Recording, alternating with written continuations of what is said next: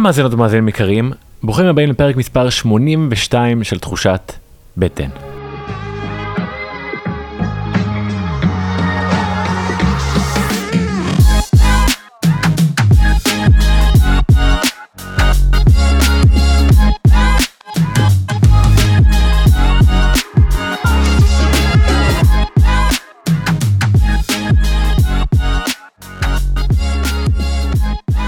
שבוע טוב, אהובות ואהובים, מקווה שהשבוע יתחיל באווירה נעימה. אם אתם חדשים כאן, תחושת בטן היא תוכנית אירוח שמייצרת שיח אלטרנטיבי, אותנטי, עם אג'נדה אחת ברורה, לעשות לכם קצת סדר בכל מה שקשור לבריאות ולאורח החיים שלנו. אני מתן חכים, יוצר תוכן, מנחה ומחבר לספר חוקי בטן. בשנים האחרונות אני חוקר את הקשר בין הבחירות וההרגלים שלנו לבריאות שלנו, אם היא הפיזית או הרגשית. השבוע אירחתי את רועי שחם. רועי מורה למיניות, מלווה תהליכי התפתחות ליחידים וקבוצות בנושאי מיניות, גבריות ותודעה. כרגע נגיד שמצאתם ערך בפרק הזה, אנא מכם תחלקו אותו, כדי שעוד אנשים יוכלו להעצים את חוויית החיים שלהם יחד איתנו. שתהיה האזנה נעימה. אהלן רועי שחם. שלום מתן חכימי. איזה כיף שאתה פה, אה. הרבה זמן אנחנו... אה, מלא, לדעתי כבר שנה וחצי, אני חושב שפנית, שדיברנו, כן. שאבא שלי נפטר ממש בזמן הזה לפני שנה וחצי בערך. וואו, לא יכול לדמיין איך זה להתמודד עם דבר כזה בכלל. אמ, אני ממש מתרגש לקראת השיחה שלנו, אני חושב שזה שיח אה, בריא וחשוב, ואני אוהב להתחיל באיזשהו שיתוף אישי שלי, ואז אני שומע בתור אה, גבר שחי בתל, בתל אביב המון על, על גברים, על נשים, על הקושי שהם חווים אחד מול השני. ואז חייב לזה שאני עכשיו נמצא בזוגיות אה, מונוגמית, ואני חווה מה שאני חווה, מאמין שהרבה אנשים חווים זה, זה כל הזמן אה, לראות את ריבוי האופציות, את, אה, את כמות האנ- האנשים שמושכים אותי ברחוב, ככה להתעורר מזה מינית, ואז לחוות כל הזמן כזה איזשהו רצון טבעי לממש, אבל בו זמנית אתה גם לא רוצה להוות איזשהו משהו לא נעים מול האישה הזרה שאתה רואה שם ברחוב, ואתה גם יודע שאתה בוחר להיות כרגע באיזושהי זוגיות מנוגמית, וזה כאילו להיות באיזושהי הת- התעוררות מינית ולא לדעת מה לעשות איתה. ואני חושב שזה... כאילו, ממש בא לי לקפוץ ולשאול אותך, מה קורה לך ש... שאתה רואה? אקח, אפשר להיכנס? כן? כן, ברור. מה, נגיד, ת, תראה את עצמך בסיטואציה ממש שהיית, אני מתאר לעצמי תל אביב, זה כל דקה בערך. אז הסתובבת היום, אתמול, ראית מישהי שהעיר אותך, מה קרה לך בגוף? מה התעורר שם? איזשהו, איזה, לא יודע, הרגשה בחזה כזה או בגוף שאתה כאילו אומר וואו, כאילו בא לי לכבוש את הדבר הזה או לגעת בדבר הזה או, או לשכב עם הדבר הזה או לנשק אותו או, סתם לדבר איתו. אוקיי, אז זה הרצון בעצם. כן, זאת אומרת, הגוף זה היה הרגשה בחזה, מה שאפשר להרגיש פיזית. כן, משהו מתעורר גם מול נשים שונות ובמצבים שונים מתעורר דברים שונים אה, באזור האגן, באזור, אתה אומר, אצלך זה משהו באזור החזה מתעורר, אצלך גם קשור לרגש, ללב. כן, אוקיי. כן, זה בא ממקום, לפעמים ממקום של סקרנות, של אהבה, של, זה לא, זה יכול להיות לפעמים מאוד מיני ולפעמים לפעמים יכול להיות פשוט מקום מאוד סקרני כזה, Mhm. ולפעמים דווקא אם אני אדבר, אני אוהב לדבר עם זרים מאוד, דווקא כאילו לדבר ירגיע את זה. כן. אה וואו, היא בן אדם. ו... אה, לפני שנמשיך, אני רוצה להגיד משהו שממש מעניין אותי. לאחרונה נחשפתי לאיזה תוכן של איזה בחור באינסטגרם, אה, בן אדם מאוד קיצוני כלפי כל הגישות אה, אה, חיים, שאנחנו צריכים לגור בטבע ולוותר על, כל, על הכל ולחיות פשטות ומשפחה וזה, והוא כאילו בקיצוניות שלו מאוד קוטל את ה...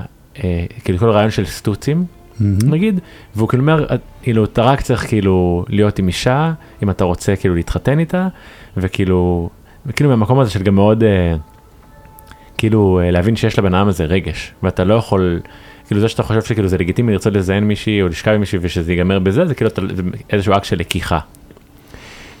אני לא אוקיי. מתחבר לזה לגמרי, מהמם. אבל, אבל זה גרם לי לחשוב על זה כזה קצת יותר לאחרונה, של סבבה שאני רוצה, אבל יש שם גם בן אדם, ויכול שהוא רוצה אהבה וזוגיות, ו- ו- ואולי אולי כזה, לפעמים אתה שומע בעיר שכולם רק רוצים כזה לגעת ולקחת וזה, שבסוף גם יש הרבה, אה, אנשים נפגעים גם הרבה. מהמם.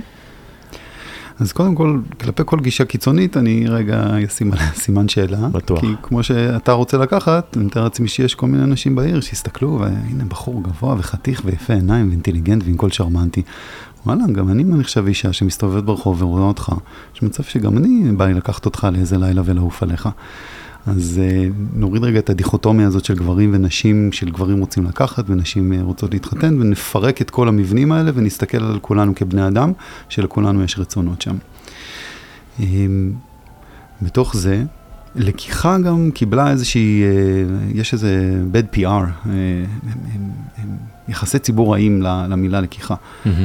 ולפעמים אנחנו יכולים לקחת בהסכמה שזה דבר נהדר. אנחנו ניכנס מתישהו למעגל ההסכמה של בטי מרטין, של לקיחה זה, זה מקום של, זה, זאת איכות. Mm-hmm. ואם אני אנקה רגע את כל הדברים האלה, ואני אראה שיש כמה היום אנשים בעולם, כמה מיליארדים? תשעה מיליארד. תשעה מיליארד אנשים, סביר להניח שאין דרך אחת שמתאימה לכולם. בטוח.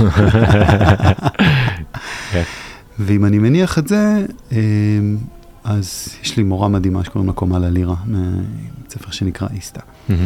והיא קצת רדיקלית ב, ב, במה שהיא מביאה. בגדול היא אומרת שלצורך העניין, אם אנחנו רגישים מספיק, אין לנו צורך במעגל הסכמה. שזה okay. אוקיי. כלי שאנחנו עובדים איתו. זאת אומרת שאם כולנו היינו אנשים רגישים, מסתובבים בעולם, מחוברים ללב שלהם, מחוברים למצפון שלהם, מחוברים להוויה שלהם, סליחה על המילה הרוחנית הזאת, אבל mm-hmm. מחוברים לעצמם. ואני הייתי רואה אותך, ואני בתור אישה רואה אותך ברחוב, והייתי רוצה לקחת אותך, והייתי ניגשת אליך. אני אומר לך, מתן, אחרי שהייתי מכיר אותך, אתה ממש מדליק אותי. בא לך אולי לחקור איתי רגע הלילה? ואתה היית איש מספיק רגיש כדי להבין מה הרצון שלך, מה הגבולות שלך, והאם זה נכון לך. אז יכול להיות שהיה יכול, לנו, יכול להיות לנו לילה של מלא אהבה ומלא קרבה ומיניות מדהימה, והיינו מתעוררים בבוקר ששנינו יצאנו מלאים מהמפגש הזה. אף אחד מאיתנו לא יצא מתרוקן. הבעיות מתחילות כשאנחנו לא מחוברים, ל... אמ, כשאנחנו לא מחוברים לעצמנו, ללב שלנו, לתודעה שלנו, לרצון האמיתי שלנו, שאנחנו לא יודעים מה הגבולות שלנו, אנחנו לא יודעים להציב אותם ואנחנו לא יודעים, לא יודעים לקבל אותם, ואז מתחיל בלאגן, ואז מתחיל המאבק, שהוא כאילו בין גברים לנשים, אבל הוא בעצם בין בני אדם. נכון.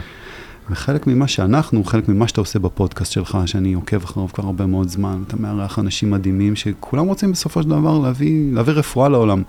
לעשות ככה. שלום בין המינים, ולעשות אה, שלום בין אנשים לבין עצמם. המטרה שלנו היא שאנחנו נלך בעולם הזה קצת יותר בטוחים, וקצת יותר פתוחים, וקצת יותר סומכים על עצמנו, קצת יותר קשובים, ולשחרר את הדוגמות האלה. כי בסופו של דבר כל דוגמה סופה להתנפץ. Mm-hmm. לא משנה, גם הבחור הקיצוני הזה שאת תתחתנו, וגם הרדיקלים של הפולי-אמורים, של אה, תעופי מי שאתם רוצים ומתי שאתם רוצים וכמה שאתם רוצים כביכול. אתה יודע שערכת פה את משה הלוי לא מזמן, ומביאה קול מאוד שונה שם בעניין הזה. Mm-hmm. אבל יש לנו סקאלה מאוד מאוד גדולה. אתה יודע, מה שאתה אומר עכשיו זה מה שאמרת שקמילה כאילו אה, הציעה, כאילו, זה החלום שלי בערך. החלום שלי כאילו להיות מסוגל בעצם לחיות בעולם שמאפשר את זה, שאני עכשיו אראה איש, אישה ואני אגיד, וואו, את פשוט הדבר הכי מהמם בעולם, ובא לי רק לדבר איתך כמה דקות, תסתכל לך בעיניים, או רק בא לי לעשות איתך אהבה היום בערב, ו... Mm. או, או ההפך. אבל כאילו היום זה מרגיש לתחושתי, בטוח בערים גדולות, שכל דבר הוא כזה על גבול ה... מטריד, זה לא נעים לי, זה זה, ו... וכבר קש, כאילו אי אפשר להיות לגמרי בחופש של מה שאני באמת באמת מרגיש עמוק בפנים, ולא להרגיש אם זה לא בסדר, שחלילה אני רק רוצה לעשות איתך אהבה, כאילו, כי זה, כי, כי איפה ההשקעה, למה אתה לא, אתה מבין מה אני אומר? זה כאילו, יש... Mm. בא לי לקחת אותך צעד אחד אחורה. יאללה. ולפני שאתה ניגש אליה, שזה כבר אקט של התנהגות, לראות מה קורה אצלך כשמתעורר אצלך התשוקה המינית הזאת. אוקיי. Okay. מה קורה שמתעוררת אצלך בגוף הרטטים האלה, מה מתעורר אצלך בעולם, איזה רגש מתעורר אצלך, ומה התפיסה שלך על זה שאתה נדלקת מינית על מישהי.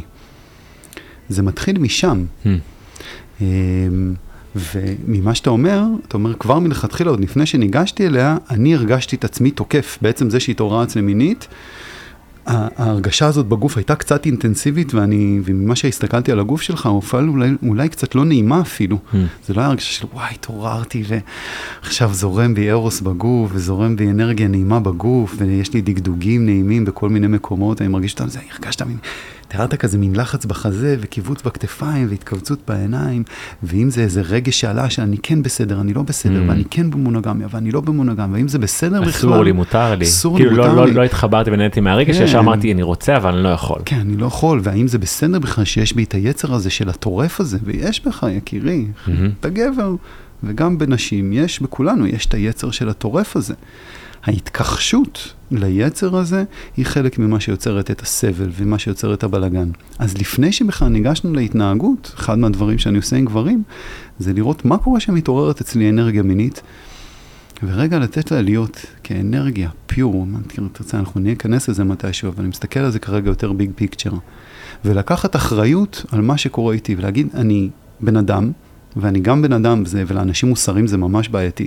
יש גברים שנגיד הם לא מוסריים, ואז המציצה נהיים הלקחנים באמת, שיסתובבו בעיר ו- ויסתכלו אה, כל הזמן, וירצו לגעת, וירצו לקחת ולגנוב עוד מבט, ולגנוב עוד איזה סיידבוב. אני לא מדבר על זה, אני יוצא מנקודת הנחה שבבסיס שלנו אנחנו אנשים מצפוניים ומוסריים. ואז מה קורה לגבר כזה שהוא מסתובב ברחוב ונדלק על אישה? האם הוא יכול להרשות לעצמו לראות את הצד החייתי שבו מתעורר, וכן את הצורך לכבוש, וכן את הצורך לקחת, אבל להגיד, אוקיי, זה הצד של החיה שלי. ואז לנשום לתוך הדבר הזה, ולהתחבר למקום קצת יותר מעודן של האנרגיה הזאת שעלתה, ולאפשר לה להיות כאנרגיה בגוף, וזו עבודה שעשיתי עם עצמי שנים, והיא שחררה אותי ברמות על. תסביר יותר. אז לי היה קונפליקט שנים עם הדבר הזה, כי גם הייתי מסתובב בעולם, הייתי, הייתי אז צעיר, עשרים ומשהו, חרמן, מלא ארוס בגוף, מלא תשוקה בגוף, ווואי, מלא נשים מדליקות אותי, והייתי אומר, מה תגיד לי, אתה, איך אתה... הם נשים, הם לא, הם לא אובייקט מיני, אתה לא בסדר ש, שככה אתה נדלק. והייתי במאבק עם זה, בקונפליקט עם זה, עד שגיליתי את הגבר הרב אורגזמטי של מנטק צ'יה, והתחלתי ללמוד לעבוד עם אנרגיה מינית, ומשהו קרה לי שם. מאז שהתחלתי להתחבר ללימוד הזה, פתאום, היית, פתאום הייתה מתעוררת בי אנרגיה מינית, ועד היום, ואז הייתי רק נותן לה מקום, ואז מבין שמי שהתעוררה, האנרגיה המינית התעוררה מולה, היא, אני, היא לא קשורה לעניין לצורך העניין. אוקיי. Okay. זה לצאת מתודעת האובייקט, והייתי מחזיר את תשומת הלב אליי.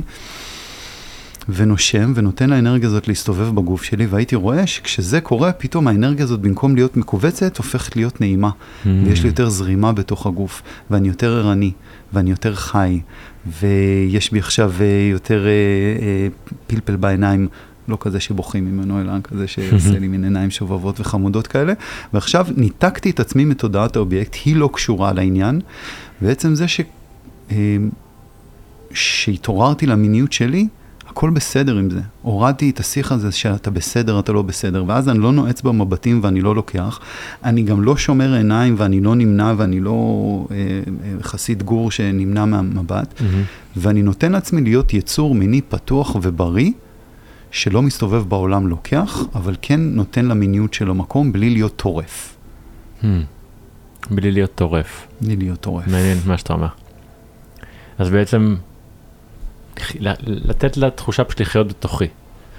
כלומר, אני, אני סתם מנסה לחשוב על סיטואציה שקרו לי בימים האחרונים, אבל זה, זה ממש כאילו, אני ממש, אני ממש כנראה פועל מהמקום הטורף, אני מנסה לא ללטוש עיניים, אבל לפעמים אתה רואה כזה את האובייקט הזה ואתה רוצה פשוט להסתכל, כי זה כל כך יפה ומיוחד ומסקרן, אבל בו זמנית אתה, אתה, אתה לא רוצה לגרום לצד השני להרגיש לא בנוח.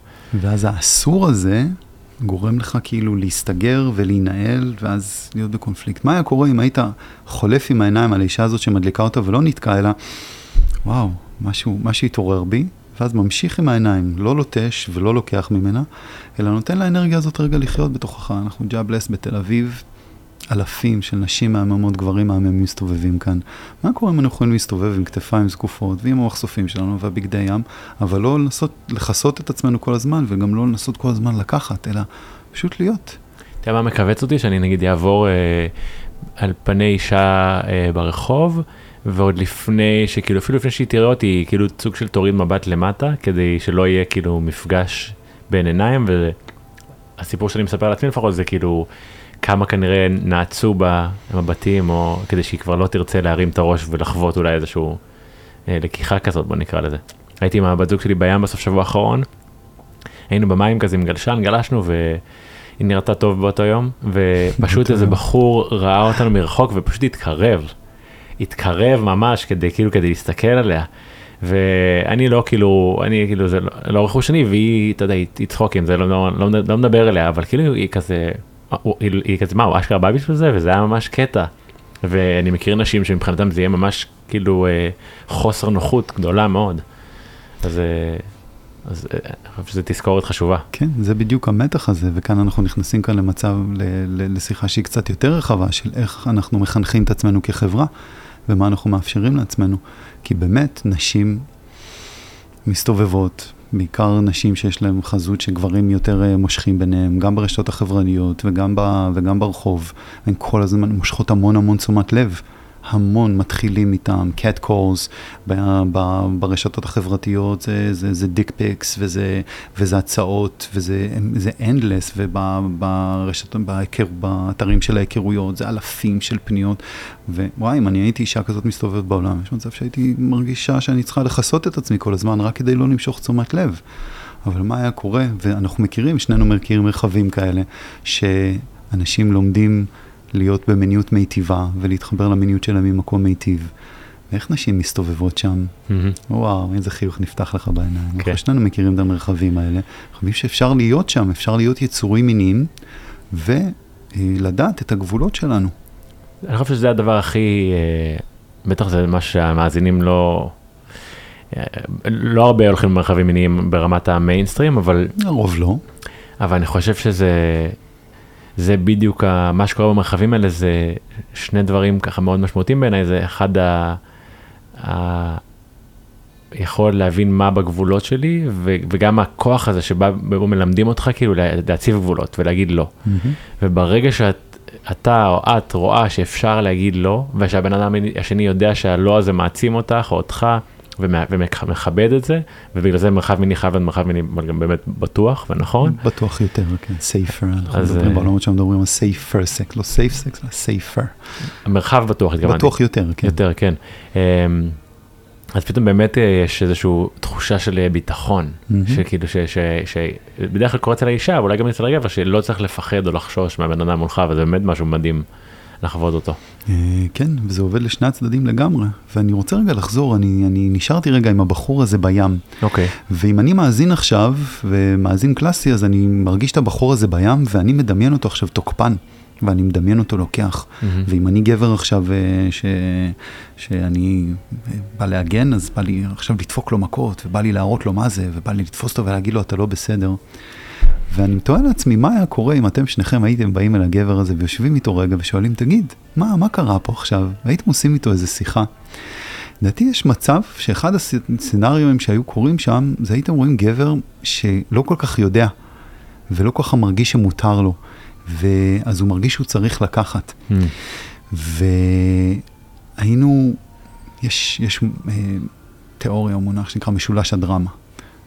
אחי, היום בבוקר, אה, היום בבוקר, היה לי שבוע מאוד אה, מאתגר בשבוע האחרון, סביב איזשהו פרק שעליתי לפודקאסט, ופתאום הבוקר או אתמול בערב נפל לי האסימון שכאילו מה שקורה של האנשים האלה מולי זה משולש הדרמה בכל הכוח. בוא תגיד על זה מילה בבקשה. בוא תן את על זה? ש- ש- בוא דרך, נעבור דרך הסיטואציה הזאת. על משולש הדרמה? כן, בוא, בוא ניכנס לשם. בא לך להיכנס לשם לרגע? אה, כן, בשמחה. אה, בהקשר של מה שקרה לי או בהקשר של... כן, בוא ניקח את זה דרך מה שקרה לך. אוקיי. העליתי לפני שבוע פרק של הפודקאסט על אה, שינוי, אה, שינוי אקלים. Hmm. אה, בחור שבחרתי להביא כי הוא, הוא בקטע של מאוד לתת איזושהי קונטרה לתופעה שנקראת חרדת אקלים. מהמם. אני הבאתי אותו מכוונה של לעשות טוב, מלהביא ריפוי בעולם שיש בו הרבה הכוונה לפחד. וחוויתי תוקפנות מאוד מאוד גדולה מאנשים שמהצד של אה, אה, קורה משהו בעולם וצריך להגן על העולם, וכאילו בעצם הם אמרו אתה הבאת פרק שכאילו סותר את הכוונות הטובות. אוקיי. ואז יצא שאותם אנשים בעצם מאוד חזק בתוך המשולש. משולש הדרמה אומר שילוב של אה, אה, להיות בתוקפנות, בקורבנות ובדמות המושיע. תוקף קורבן ומושיע. תוקף קורבן בתוך ומושיע. הזה, אתה, לצורך העניין, נגיד, אם נשים את זה בתוך המשולש, מהמם. אתה היית בא, נגיד אם נשים את זה בתוך המשולש, אתה בא להושיע את העולם, כן. והבחור של השינוי אקלים אה, בא להושיע. אה, החבר'ה ההם אה, ראו אותך עכשיו מהמם. כתוקפן, כן. אז הם תקפו אותך, נכון. הפכו אותך להיות קורבן. אה, אם אני הייתי בא להגן עליך ואומר לאנשים האלה, תראו, בסדר, אז אני הייתי המושיע שלהם. מהמם. אז אנחנו מסתובבים במשולש. אז אני, אז א', נכון, אפילו לא חשבתי על עצמי בתוך הסיטואציה, אבל ראיתי אותם בתוך המשולש גם, ש... כי הם אומרים, הולך לקרות משהו לעולם, אנחנו צריכים להציל אותו, ואז בקורבנות, אה, כאילו, בגלל אנשים כמוך, כאילו, זה מסוכן פה, ואז כאילו תוקפים אותך, אתה עושה דבר נורא. ואז הם הופכים להיות התוקפים, ואתה הופך להיות הקורבן. כן, כל הזמן משתנה. כל. זה העניין, משולש הדרמה, אנחנו כל הזמן, אנחנו בתוך משולש הדרמה, אנחנו כל הזמן מסתובבים בתוך המשולש. אז אם נעתיק רגע את הסיטואציה לאיש בים, שזה השם שאנחנו ממש יכולים להתחבר אליה, אז אם אני שומע את זה מבחוץ, אז היא הקורבן, כאילו, הבת זוג שלך היא הקורבן, מהמם. הוא התוקף, כי הוא עכשיו לוקח ממנה, ואם. אתה, ואם אתה בא עכשיו להגיד לו בואנה מה העניינים איתך, אז אתה המושיע. מהמם, אבל אז אם אנחנו הופכים את זה, אז מה אתה? אתה עכשיו הופך להיות התוקף, מהמם. הוא הופך להיות הקורבן, ואנחנו עדיין נמצאים בתוך המשולש. ואם אנחנו רגע יוצאים מהסיפור, היינו יושבים רגע שלושתנו, אנחנו רואים שהבת זוג שלך היא לא קורבן בכלל, היא מבחינתה לא רואה ממטר, כן, ואתה בכלל לא קורבן, והוא, אה, יכול להיות שהוא, יכול להיות שהוא באמת תוקפן גם, אבל אם אנחנו, סביר להניח יותר במה שאנחנו מכירים, זה שהוא מתישהו היה איזשהו קורבן של סיטואציה. אה, שדרך אגב, כל התוקפים, בטח. כך 100% מהמקרים, מתישהו כל התוקפים היו מתישהו קורבנות. כל המקרים של אלימות ותקיפה מינית, תיקח, לדעתי כמעט 100% מהמקרים, כל התוקפים היו קורבנות. אז כמעט כל המושיעים מתישהו הפכו לתוקפים. וחלק ממה שאנחנו רוצים להביא בתוך מה שאתה עושה, בתוך מה שאני עושה, זה רגע לצאת ממשולש הדרמה ולהגיד אין שני צדדים ואחד צודק ואחד טועה. יש כאן סיטואציה שהיא מורכבת. ואם אנחנו רגע מתייחסים לסיטואציה שהיא מורכבת ונותנים לדברים זמן ולא מתלהמים כמו ברשתות החברתיות שכל אחד יש לו את איזה דעה ואז אני מגן על הדעה שלי ואז אני או באחד משני הצדדים ואנחנו מתחילים לפרום את הסיטואציות האלה בעדינות, אנחנו מגלים פשוט מורכבות אנושית. שהולכת דורות ודורות ו- ושנים אחורה. ואם אנחנו רוצים ליצור איזשהו שינוי, אנחנו צריכים לצאת ממשולש הדרמה, ורגע לבוא בחמלה. אחי, איך ריגשת אותי עכשיו? כי באמת עברתי אחד מהשבועות הכי לא נעימים בחיים שלי סביב הפרק הזה, וכאילו אמרתי לעצמי, יש פה, יש פה אנשים שמתווכחים על דעות שונות, זה בסדר, אבל כאילו בתוך הרצון אה, לשמור או להושיע, נוצר איזשהו אפס יכולת לקבל דעה שונה, ויש שם, אין שם ריפוי, ויש שם הרבה כאב וריחוק, וכאילו, ושנאה, ו... וניסיתי לתקשר את זה קצת מול אנשים מסוימים כזה שפנו אליי, שהם פנו אליי יותר בפורמט אישי, דוקטורים וכאלה, ואז אמרתי, אבל רגע, כאילו, תראה מה קורה פה, תראה מה מה שכתבת, שנועד כביכול אה, לה, להביא דעה שונה, שזה בסדר, כמה, כמה כאילו רעל כאילו נוצר שם, וכמה כמה כאב זה יצר אצלי ואצל עוד אנשים, וכמה כולם זרעו רעל אחד בשני, במקום להגיד, אוקיי, יש, יש דעות שונות, חייבים לקבל את זה, אתה יודע, אני...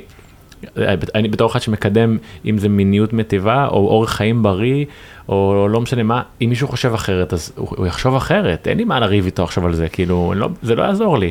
אני רוצה כאילו שהוא יהיה אח שלי שכולם נהיה כאילו בטוב ו, ואיכשהו נפלנו לתוך הריבים האלה והאלימות וזה מבאס נורא ו, ואני חושב שהמילה ריפוי לא יושבת חזק מספיק אצל אנשים בתודעה זו מילה כן, יפה. היא נשמעת מילה היפית כזאת שאין לה, לה יותר מדי משקל, אבל הנה, זו דוגמה מעולה, ו- וזה מתחיל אצלי, זה איך אני מצליח ביום-יום שלי לצאת ממשולש הדרמה. אני עכשיו בדרך לכאן, שני מטר לפני שהגעתי לכאן, נסע איזה מישהו באיזה ג'יפ לבן, חתך לי את הצורה מהשוליים, בלי לאותת, עקף מיליון מכוניות, וישר כל ה... המערכת הסימפתטית שלי התעוררה, לי יש עניין גם עם כבישים, כל מי שמכיר אותי יודע, והתגובה הראשונית שהייתה בנץ. וכאילו, וואי, ורוצה, ו... ו- ולתקוע לו כדור, וכאילו, ואני... ומה עכשיו אני? אני עכשיו הייתי הקורבן, כן. כי הוא עכשיו תקף אותי, מהמם. לצורך העניין. אני עכשיו, בתודעה שלי, הולך להושיע את העולם ממנו, כי הוא הגבר האגרסיבי והתוקפן. אז לקחתי נשימה, ודמיינתי את הגבר הזה. אמרתי, גבר שמתנהג ככה, זה לא גבר שטוב לו. זה לא גבר שנעים לו, זה לא גבר ש... שהתייחסו אליו, כנראה לא גבר שהתייחסו אליו יותר מדי יפה. והוא קורבן של איזושהי סיטואציה עכשיו, שעכשיו יוצאת בהתנהגות שהיא התנהגות אלימה, ועכשיו בתוך שנייה, מקורבן הפכתי לתוקפן. אז כיוונתי עליו כזה איזה יד מטאפורית עם אקדח, לירות לו בראש וזה, זה בשנייה כאילו, כדי לפרק את האגרסור הזה, ושנייה אחרי זה נשמתי, ובאמת, דמיינתי איתו, ו... והכי מהאמת, כאילו אמרתי, אני מאחל לך מנוחה, אחי. אני מאחל לך שתנוח, כי גבר שנוח וטוב לו ושיוצא ממשולש הדרמה לא, לא מתנהג ככה. וככה גם לגבר הזה בים שלא תש עיניים, וככה גם לאנשים ששולחים ידיים, וככה כל סוג של תוקפנות מינית או לא מינית, היא, היא, היא, היא בתוך המקום הזה. כאילו מה שאמרת לי על אה, לשבת לדבר עם הבן אדם הזה, אז אה, חשבתי שזה נורא כאילו אה, מהמם ויכול לקרות, אבל אנחנו גם באמת במציאות שאנחנו לומדים לראות משהו ו- וכאילו לראות אותו מהצד ולא כאילו להגיד בוא נהפוך את האנשים מולנו לשותפים מה קרה פה עכשיו איך אתה מרגיש מה אתה חווה זה. בדיוק. אני, אני הייתי עכשיו באיזשהו, באיזשהו מקום ש, שהחזקתי בו מרחב של תמיכה והיו שם שני חבר'ה שהלכו מכות. בקש, בקבר, בקשר, מקום שהכי אתה לא מצפה ממנו. בקשר אני קיבלתי קריאה של, אה, אה, של מישהו בא לדפוק למישהו כיסא בראש. וואו. כשאנחנו התיישבנו עם האנשים זה היה תהליך ארוך ומורכב, אבל בסופו של דבר מה שפגשנו זה שני אנשים ששניהם היו עם המון טראומות בחיים שלהם, והם פגשו אחד את השני סביב הדבר הזה, והמון תוקפנות יצאה מהם. ובסוף תהליך של שעתיים שלוש שישבנו ופרמנו אותו, הם הסתכלו אחד לשני בעיניים, עם דמעות בעיניים, אמרו, אחי, אני רואה אותך. ואני גם חוויתי את מה שאתה חווית. יואו, איזה מרגש. אם אני אקח את זה שעתיים אחורה ממה שאני קורא בקשר, הוא תוקפן, הוא קורבן, זה, וזה התחיל בככה, אני רוצה להזמין עליך משטרה, וזה נגמר ביאללה, אחי, בוא, אני רואה אותך. וואו. כמה חשוב. Hmm. אה, וואי, אני לא יודע איפה, אז יודע מה, בוא, אולי נביא, אולי נביא למה שאמרנו עכשיו, אה, כאילו באמת איזושהי תובנה שבעצם בתוך כל בן אדם יושבים כמה אנרגיות שונות אולי. אני לא איתך בשיח של זה היפי מדי, לא היפי מדי, אני חושב שזה שיח חשוב אוקיי. ובריא. בוא. בעצם, כי אותו בן אדם שרצה להרים על מישהו כיסא בראש, בסוף אמר למישהו אני רואה אותך. כלומר, יש בו, יש שם כמה ישויות כנראה שונות. רוצה להרחיב על זה קצת? אני אקח את זה לתוך המקום של המיניות, או נשאר בכללים? איך שתרצה. אמ, אז אני אקח את זה, אני אקח את זה כאילו לתוך המקום של המיניות, אבל זה לא באמת מיניות. אמ, אנחנו מחונכים ומהונדסים ללכת אל תוך מקומות מאוד דיכוטומיים, גבר אישה, זכר נקבה, וחלק מהתנועה שהעולם שלנו הולך אליו, היא לפרק את הדיכוטומיה הזאת. אה, בת של... אה, לא משנה, נערה צעירה באה לאימא שלה לא מזמן ואמרה לה, אימא, אני פאנסקסואלית. מה זה פאנסקסואלית? אני נמשכת לאופי, לא למין בכלל. איפה דבר כזה היה כשאנחנו גדלנו? אני, כשאני גדלתי, הומו זה היה הקללה הכי גרועה, ובשבילי, אני נמשך לגברים, זה, זה יהיה הדבר הכי גרוע בעולם. והעולם שלנו הולך לתוך מקום אחר. ועכשיו אנחנו מבינים שבכל אחד מאיתנו יושב צד נקבי וצד זכרי, וההפרדות האלה וההתנהגויות המופרדות, כבר יש להן פחות מקום. ואם אני... אם נחזיר את זה לשיח שלנו, של ההתעוררות של, ה, של האנרגיה המינית, ומה אני מאפשר לעצמי, איך אני מאפשר לעצמי לחוות את המיניות שלי בתור בן אדם. אוקיי. Okay. מה אני מאפשר לעצמי שיקרה? לצורך העניין, בואו בוא נלך רגע לתוך חדר המיטות. אוקיי. Okay. אנחנו נראה שהתפקידים הקלאסיים שלנו יהיו גבר מוביל, גבר יוזם, גבר מענג, הוא צריך לדאוג למיניות של האישה, הוא צריך להיות חזק, הוא צריך להיות 1, 2, 3, 4. לפעמים גם כשהגבר בא להתענג הוא באיזה מטרה. כן. כן. לגבר, דרך אגב, לגברים המון המון קשה מאוד פשוט להתענג, גם הוא מקבל מציצה לצורך העניין, מותר להגיד את הדברים כן, האלה כן, בפודקאסט הזה? לגבר הרבה פעמים יהיה קשה פשוט לשבת ולקבל, הוא יצטרך לעשות משהו, הוא יצטרך לגעת, הוא יצטרך... קשה לנו מאוד לקבל בשביל לקבל. והעולם, הדרך שבה אני מנסה לחיות ואני רוצה להעביר לאנשים שאני עובד איתם, זה רגע לפרק את כל המבנים האלה. לראות... אוקיי, okay, כן, כן, איתך. ולראות איך אני קשוב לעצמי עכשיו בתוך הרגע, ואיך אני מגדיל את הטווח שבו אני חווה את עצמי. אני אומר את זה דרך המיניות, אבל זה לא רק.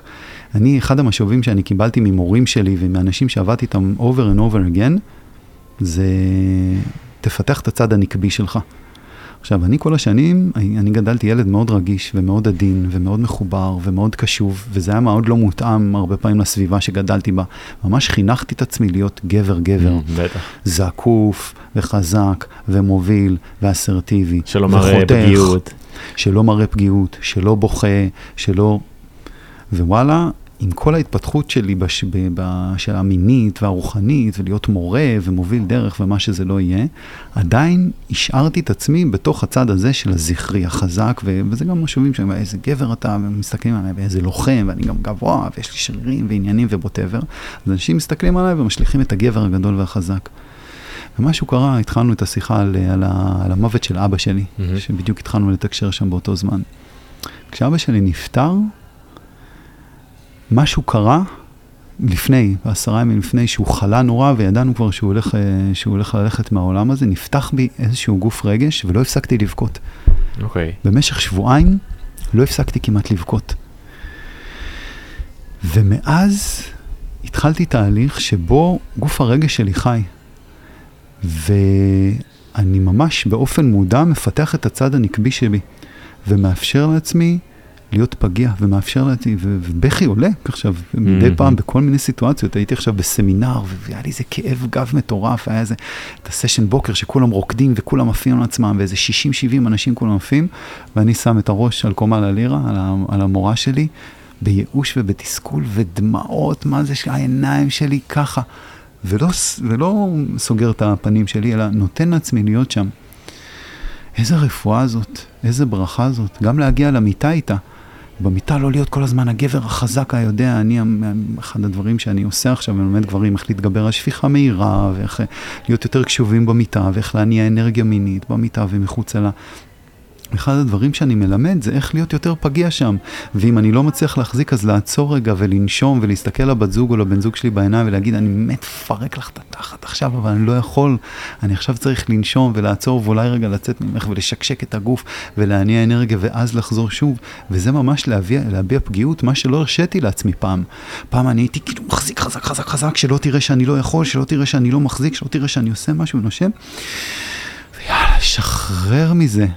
זה המקום של להביא את שני, את הישות הנקבית ואת הישות הזכרית, שבסופו של דבר גם מי שמולי, יש בה ישות נקבית וישות זכרית. מהמם. ואיזה דבר זה בשביל נשים, להביא את הזכריות שבה, את הלוקח שבה, את הטורף שבה, את האגרסיבי שבה, את המפליג שבה. איזה דבר מדהים זה שאישה ממש. פוגשת במקום הזה. כן. אני גם אה, מאז ה... אפילו אולי בעיקר מאז המרחבי מיניות שהתחלתי לקחת בהם חלק, אבל, אה, אבל אה, לאפשר לעצמי להיות מאוד מאוד אה, פגיע ובאנרגיה הנקבית מול הבת זוג שלי נגיד, וממש כאילו לבקש, כאילו אתה יודע, לבקש חיבוק ולהראות שאני עצוב או חלש או כאילו זה, זה משחרר ממש, שנייה לרדת מהמקום הזה של אני אמור להיות גבר Mm. חזק. וזה, וזה, אני רואה כמה זה מרגש אותה פתאום, איזה מזל יש לך. זה כן. לא מובן מאליו. יכול להיות. כי לא אצל כל הנשים זה עובר, כי הרבה, כי נשים גם אימצו את הנרטיב הזכרי, הפטריארכלי, והמון גברים שמגיעים אליי אומרים, אני לא יכול, אני לא יכול להביע חולשה, אני לא יכול להביא את הצד הנקבי שלי עד אשתי, לא, זה לא עובר אותה, תתרומם, תתרומם, עזוב אותי. תהיה וואלה. גבר, כן, המון, אתה לא מבין כמה. מעניין. זה כאילו יש לנו איזה סיפור שגברים צריכים להיות ככה, אבל המון גברים שדווקא ממש מהמקום שלך באים ורוצים להביא רגע את הפגיעות שלהם, ורק רגע רוצים להניח את הראש על האישה שלהם, ואין להם מקום לזה. וואו, זה הולך ממש לשני הצדדים. לא חשבתי אפילו שזה קיים תכלס. זה מעניין מה שאתה אומר, שכאילו זה בעצם, אולי בא בעצם ממקום שאישה בכלל לא מאפשרת, ואז הגבר, הגבר מוצא את עצמו חייב להיות חזק. זה ביצה ותרנגולת. קרה לי, קרה לי גם דברים כאלה מול נשים, קרה לי, בעבר יותר. זה ממש ביצה ותרנגולת, ו... ומישהו התחיל את הסייקל הזה, והתווה את, ה... את הנרטיב החברתי הפטריארכלי של שני תפקידים מוגדרים ודיכוטומיים, ו... ואנחנו באים להביא קול אחר ולהגיד, וואלה, אולי, אולי אפשר אחרת. אולי יש, זה, התחלנו בזה, אמרתי לך שבדרך שנסעתי לכאן, היה לי המונח הזה, הדבר של, של גם וגם. יש לי, אני אוהב משחקי מילים, זה גם וגם או גמגום. איך להיות גם וגם. כן, שזה בעצם, בעיניי זה אומר כאילו, הזכרי אומר, אה, המטרות שאני רוצה להשיג, הכסף שאני רוצה, ההצלחה, להתחזק, לא משנה מה, הפוקוס, והצד הנגבי הוא כאילו איך אני שנייה מתענג מהחיים, שם לב שנייה לנוף, אה, רואה איך אני עושה נעים לבן אדם אחר, איך אני מאפשר לעצמי להיות אה, פגיע או עצוב לפעמים, או לבכות גם כשצריך, מה שרגע שניתקתי מעצמי להמון זמן, בכי. לא, לא, אין, זה לא מה שחוויתי המון שנים, ופתאום אני מנסה להביא אותו טיפה יותר, לאפשר את זה, להקשיב למוזיקה שיכולה להציב אותך טיפה, כאילו לנסות לחוות את כל מנעד הרגשות, להיות, לא להיות כל הזמן באלפא, וגם לא להיות כל הזמן ב... אה, לא יודע מה ההפך של אלפא, אבל כאילו בזכרי נקבי נקרא. שיבה ושקתי, בזכרי ובנקבי, אמרת את זה כן. נורא יפה, זה זכרי ונקבי, כי כל מה שאמרתם, אני אקח את המונחים האלה כערך מוחלט או כעומדים בפני עצמם, כל גבר וכל אישה וכל מי שביניהם, כי אנחנו יודעים שהחברה שלנו עכשיו לא מורכבת רק מגברים ונשים, אלא על כל הספקטרום וה, ואיך אני מזהה את עצמי. קווירי, על הרצף הפלואידי, כל המונחים הנפלאים האלה שנולדים לנו עכשיו לתוך החברה, אה, ונותנים מקום לדברים שתמיד היו שם, רק לא היה להם מקום. אז אני אוכל, אישה תוכל למצוא את המקום של, או כל מי שעל הרצף, את המקום הקרייריסטי שרוצה לעשות כסף ורוצה שיהיה לו כיוון בעולם, שיהיה לה כיוון בעולם וכן הלאה.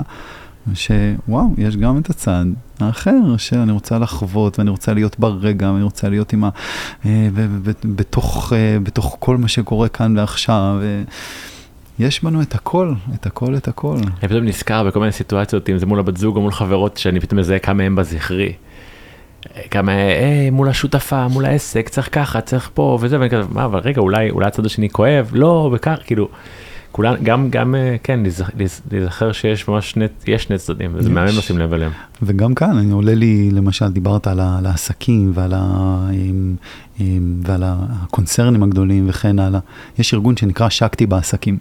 אוקיי. ארגון של, אה, של אחת מהן, ניליון, ניליון נראה לי שנראה לי מהודו, והן נשות עסקים מאוד מאוד חזקות, שחלק ממה שהן באות להביא לעולם, זה את הצד הנקבי בתוך העולם הזה שהוא מאוד מאוד זכרי. הוא אומר, נשים יכולות להביא בצד הניהולי ולנהל אה, ארגונים של מיליארדים של דולרים, אבל עם איכויות נקביות. Hmm.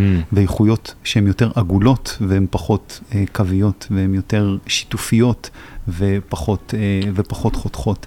אז גם זה, גם אפילו בתוך, בתוך העולם שהוא הכי זכרי שיש, גם שם יש תנועה נקבית שנכנסת לתוכו. Mm. קטנה מאוד, כן. אבל קיימת. בא לי כן לדבר על, על עוד נושא ש... שאני חושב שהוא הוא רלוונטי מאוד לגברים, עושה לי גם סדר ואני חושב שגם הוא יהיה רלוונטי לנשים, אבל באמת, אני, אני שמעתי לך פעם עוד מה, מה, מהרעיון הזה של הגבר המולטי אורגזמי, באמת יש את הספר של מנטק צ'יה, ו... מהמם.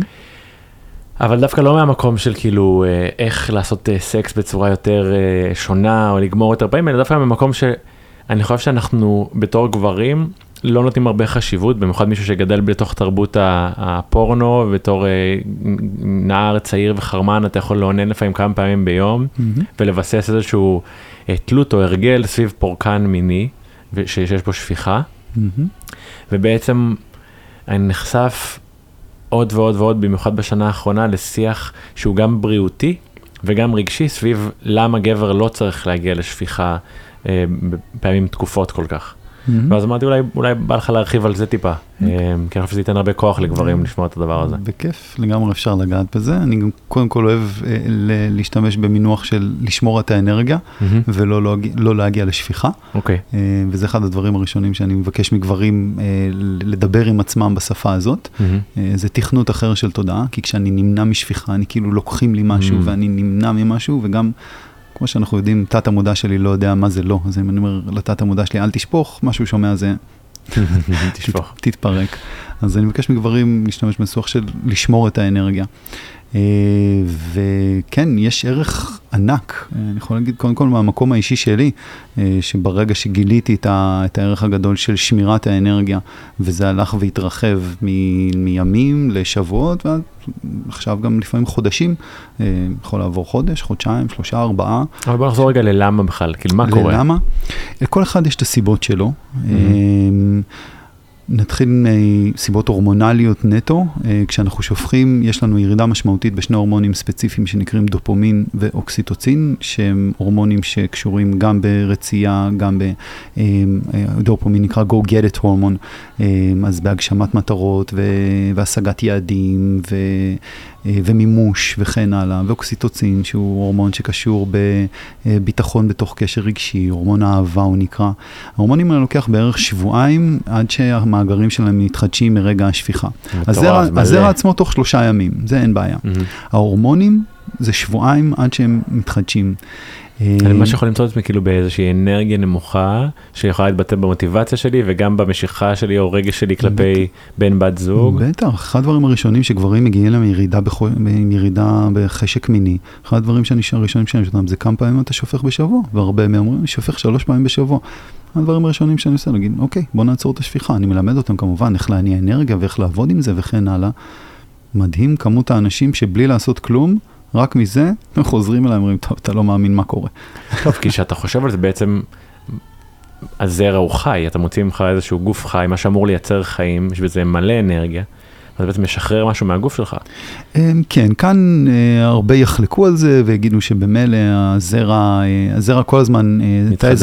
הזרע הוא כל הזמן מתחדש. גם אם אתה לא שופך, מיליונים של זרעים מתים ונוצרים כל יום בגוף. אוקיי. אז אם נשחרר את המקום הזה, ומבחינתי זה נכון שאתה משחרר כזאת כמות, רבע מיליארד. אבל אתה גם מתעייף אחרי שפיכה, זה כולם יודעים. חלק אבל מהמקום של עייפות הוא לאו דווקא מדעית, אוקיי? בוא נגיד מדעית לגמרי. כי אנרגטית, אתה ואני יכולים לדבר במונחים אנרגטיים ולהבין שכשיש לך רבע מיליארד תאים, שכל תא יכול ליצור חצי בן אדם, ואתה מבין שיוצא לך מהגוף, יוצאת לך המון מידע, ומידע זה אנרגיה, ויוצאת לך המון אנרגיה מהגוף. אבל העייפות שנוצרת היא בעיקר בגלל עלייה של הורמון שקוראים לו פרולקטין, mm-hmm. שיוצר המון עייפות בגוף וירידה בחשק המיני וכן הלאה. זה okay. הורמונלית לגמרי. Mm-hmm. עכשיו בואו נלך לצדדים הקצת יותר איזוטריים של זה. אחד מהדברים שאני הכי אוהב בשמירת הזרע, זה יכולת של מיגנות. וזה המון, אני עושה אתגרים, עושה אתגרים אונליין. מה של מיגנות? אני עושה אתגרים אונליין, שאני אתגרי 14 ו-21, זה אתגרים שאני, שגברים אה, שומרים את הזרע שלהם למשך 14 או 21 יום. לחלק מהגברים זה נורא קל, חלק מהגברים זה על האיסטר, כי המון רגילים לשפוך. כל יום יומיים, mm-hmm. ואז מגיע שבוע שאתה לא שופך זרע, ואתה מתחיל להרגיש איזה רטט, גם אתה דיברת איתי על זה לדעתי, mm-hmm. לא? שמתחיל להרגיש איזשהו רטט בגוף.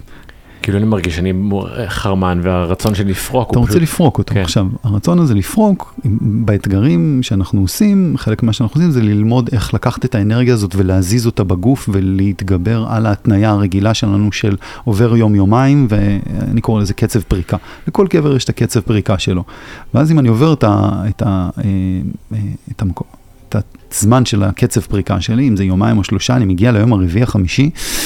אני מתחיל לקבל עצבים, הרבה גברים, אני יכול לקבל עצבים וחוסר שקט וביצים כחולות וכל מיני תופעות שקורות לגברים וחרמנות יתר וכל מיני כאלה, אבל אם אני לומד להזיז את האנרגיה הזאת בגוף בכל מיני דרכים, כמו ה-emotional release קצת שעשינו לפני uh, שנכנסנו לשידור עכשיו ועוד כל מיני דברים, אז האנרגיה הזאת לא נתקעת, ואז העודף אנרגיה שיש לי בגוף, במקום ללכת לעצבים ולחוסר שקט, הוא דווקא הולך ליצירה וליצירתיות, וגברים כאילו מדברים איתי על אחרי כמה ימים שהם לא שופכים, על זה שהם פתאום יש להם יותר אנרגיה, והם מגשימים, זה גם קשור להורמונים וגם קשור לאנרגיה, פתאום כל מיני דברים שהם הזניחו מלא זמן, שהיו צריכים לתקן מלא זמן ולא עשו משימות שהם היו צריכים לעשות, לנקות את הבית, לראות חברים, לצאת, פתאום יש המון המון אנרגיה בגוף שקודם לא הייתה לנו. אז גבר שמחזיק את הזרע שלו אה, למשך איזו תקופה מתחיל לחוות את עצמו, הרבה גברים מתחילים לחוות את עצמו, את עצמו עם הרבה יותר אנרגיה. הרבה יותר אנרגיה לעשות דברים, הם מוצאים את עצמם הרבה יותר נמשכים לנשים שלהם, לגברים שלהם, ואחד הדברים המעניינים שזה שהתחלנו לציין קודם זה יכולת המגנות. ממש אנשים מספרים לי על תופעות שהם כאילו נכנסים לאיזה משרד ופתאום כל הנשים במשרד כזה סובבות את הראש ואומרות מה קורה, מה הולך כאן. Mm. ישבתי לפני כמה ימים עם חבר ששמר את הזרע שלו למשך חצי שנה. התנזר טוטאלית למשך חצי שנה. התנזר ממין או משפיכה? התנזר בכלל ממין, משפיכה, מהכל. וואו. והוא אחד הסיפורים שנחקקו לי, הוא אומר, אני עומד בתור למטוס, לצ'ק אין, ומישהי, חמישה אנשים לפניי כזה מסתכלת אחורה עליי, ואפילו אותי, כאילו, מה העניינים איתך? הרטט הזה, הוא עובר. גברים שאנשים שלהם לא נמשכו אליהם מלא זמן ולא הייתה מיניות ופתאום שומרים את הזרע שלהם ופתאום האישה שלהם מתחילה להתעורר וליזום איתה מגע. Mm. מגנות של כסף, מגנות של שפע. זה נשמע כאילו איזוטרי, אבל עד ש... גבר מנסה את זה ושומר את הזרע למשהו יותר רגיל, הדבר הזה של מגנות הוא, הוא באמת תופעה מופלאה. תשמע, שאתה מציג את זה כאומר, אוקיי, אני שומר את האנרגיה, ובעצם אם אני לא שומר אותה, אז אני, אני כאילו סוג של נחלש. Mm-hmm. מה שראיתי זה איזה פוסט באינסטגרם על מישהו שממש דיבר על זה, ואני לא יודע, זה מבוסס על כלום, אבל שהגברים של פעם, פעם פעם היו גדולים, חזקים, חסונים, mm-hmm. וכאילו שהגברים לאט לאט נהיים יותר שבריריים. אולי זה קשור לפורקן המיני וגם אפילו דיברתי עם מטפלים בעולם הרפואה הסינית וה, והאורבדה, וכאילו גם שם אה, לפעמים יבדקו עם המטופל, האם הוא שופך המון, כי, Mhm. כי זה כאילו יכול אה, משהו מחליש. אה, לגמרי, מעולם, מנקודת המבט של התא או של הרפואה הסינית, אה, אנרגיית הזרע קשורה לאנרגיית הג'ינג, שזאת אנרגיה הבסיסית של החיים שלנו. נאמר על האנרגיה הזאת שאנחנו נולדים כמות מסוימת והיא הולכת ומתרוקנת כל החיים. חלק מהדרכים שהיא מתרוקנת, דרך עיקרית זה דרך אובדן הזרע. יש עוד כל מיני דרכים, כן. אצל נשים זה דרך הווסת וכן הלאה. וכשבאמת אנחנו שופכים, אה, אנחנו שופכים הרבה, גם הרמב"ם דיבר על זה.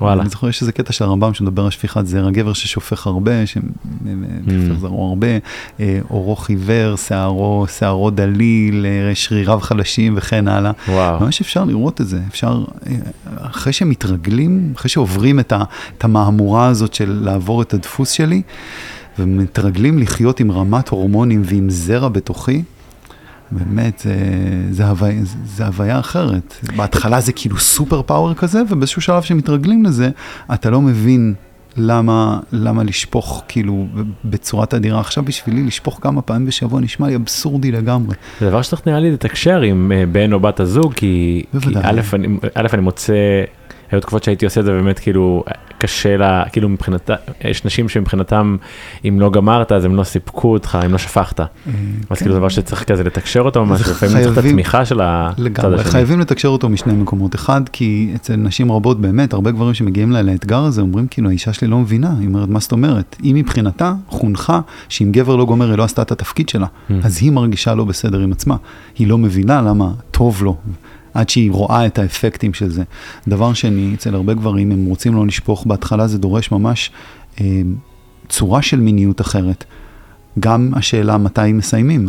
אם אני לא שופך, אז מתי מסתיים המין? זאת שאלה גדולה.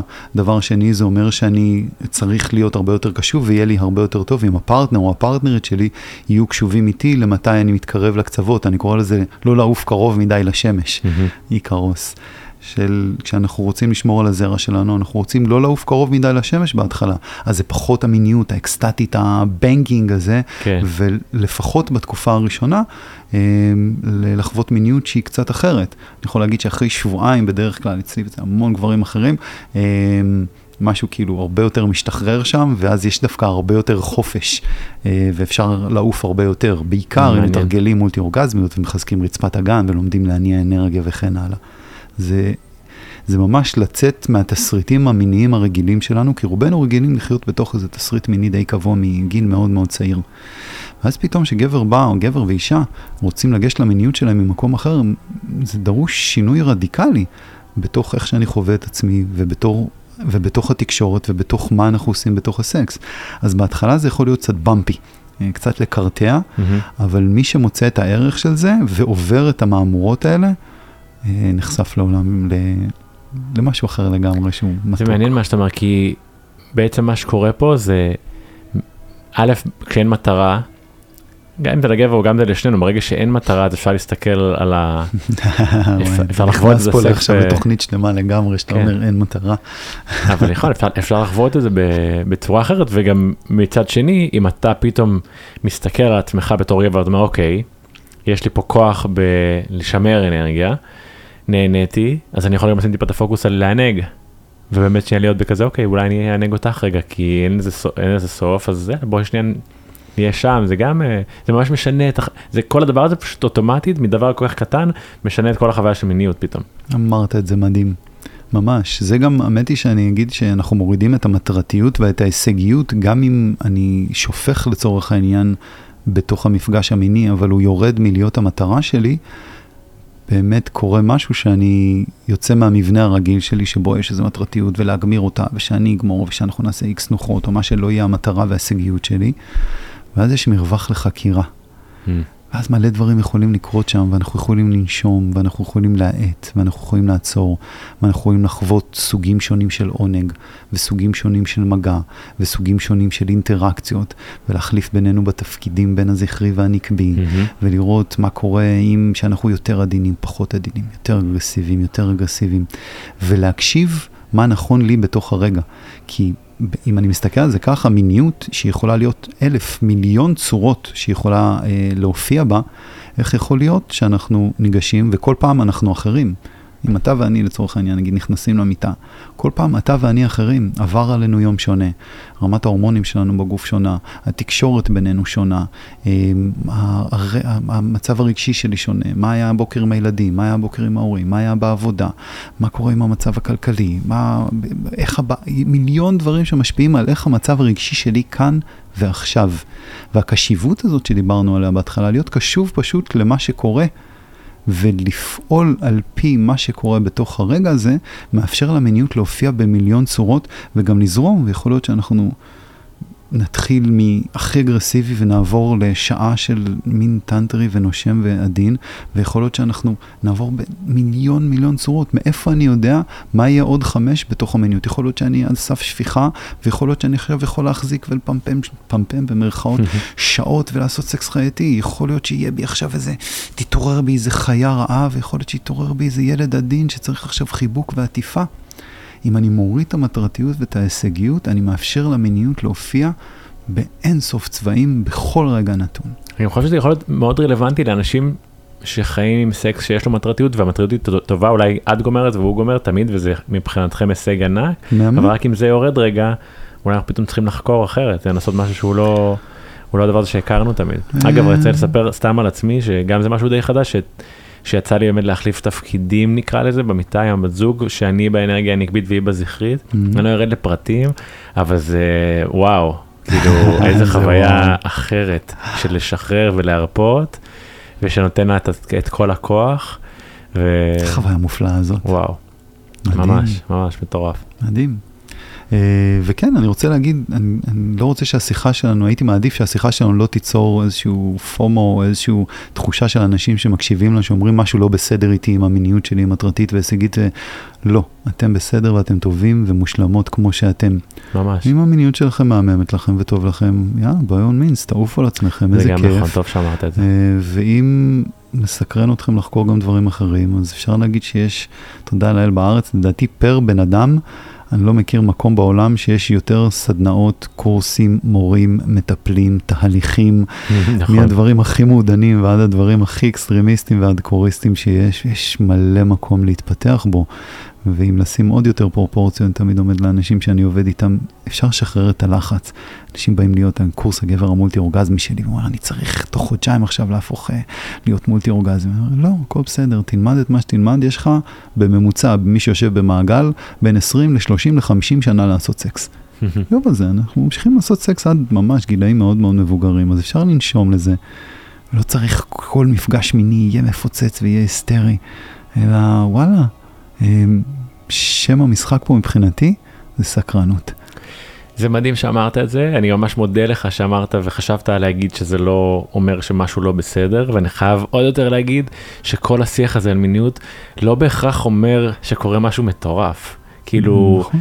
סקס זה לא חייב להיות דבר מטורף, לפעמים בתוך, ה, בתוך הסקרנות וההתנסות יש דברים מאוד ילד, ילדותיים ומצחיקים והם לא, לא נראים פורנואים והם לא, אני לא, אף, אני, אני או אתה לא כמה ליגות מעל אף אחד אחר, זה לא. נטו להתנסות ממש. עם מקום של סקרנות וכיף. אה. ממש, ולפעמים המפגשים המיניים יכול להיות מפגש מיני מדהים שהוא שעות והוא שק והוא תנוחות והוא פמפומים ועניינים, ויכול להיות מפגש שאני אצא ממנו הכי מועצם והכי מדהים, שבו רק התקרבלנו, אולי הסתכלנו אחד לשני בעיניים ואולי איזה מגע עדין ואין... אין משהו מסוים לשאוף אליו ולהגיד, זה, זה לא, לא להפוך את זה לעוד סימון וי. אני צריך להיות משהו שאני לא. כן. זה... לפעמים אתה פשוט צריך חיבוק, ולפעמים אתה צריך יותר, ולפעמים פחות, ו... כן, וזה העניין של הסקרנות, זה לפתוח את עצמי לעוד מימד, להבין שהכל בסדר, זה, הכל ידוע מראש והרשות נתונה. יש משפט שאני אומר לתלמידים שתמיד שאומר, יש המון דרכים ללכת בהם, או יש המון דרך ללכת, אין באמת לאן להגיע. רועי שחם, איזה כיף, תודה רבה שבאת. תודה, מתן, איזה כיף היה להיות איתך, תודה שהזמנת אותי. תמשיך לעשות את העבודה המדהימה שאתה עושה בעולם. זהו להיום יקירות ויקרים, מקווה שלקחתם משהו מהשיחה שלי עם רועי.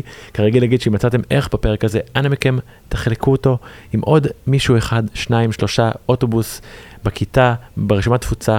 העיקר שנעשה עוד טיפה טוב ולא נשמור אותו רק לעצמנו, שיהיה שבוע נהדר ולהתראות בשבוע הבא.